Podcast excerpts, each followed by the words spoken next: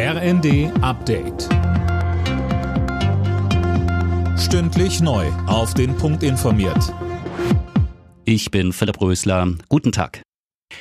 In Deutsch und Mathematik verlieren die Viertklässler in Deutschland immer mehr den Anschluss. Der negative Trend hat sich mit den Einschränkungen während der Corona-Pandemie verstärkt fortgesetzt.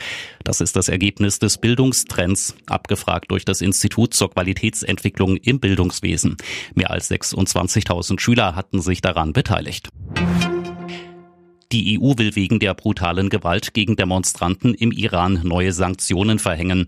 Bundesaußenministerin Baerbock sagte vor dem Treffen mit ihren EU-Kollegen in Luxemburg, dass Angehörige der Sittenpolizei nicht mehr in die EU einreisen dürfen sollen. Und weiter? Darüber hinaus werden Vermögen eingefroren und es ist auch klar, wenn dieses Regime weiter auf seine Bevölkerung so einschlägt, dann wird es weitere Sanktionspakete gezielt für die Verantwortlichen geben.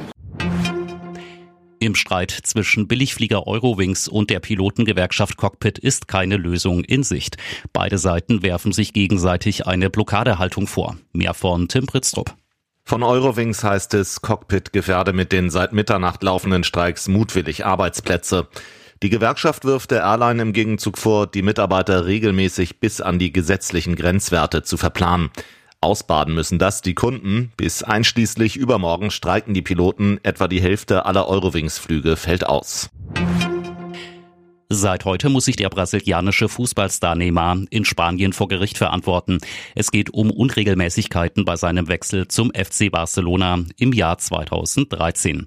Im schlimmsten Fall drohen dem 30-Jährigen bis zu zwei Jahre Haft und eine Millionenstrafe. Alle Nachrichten auf rnd.de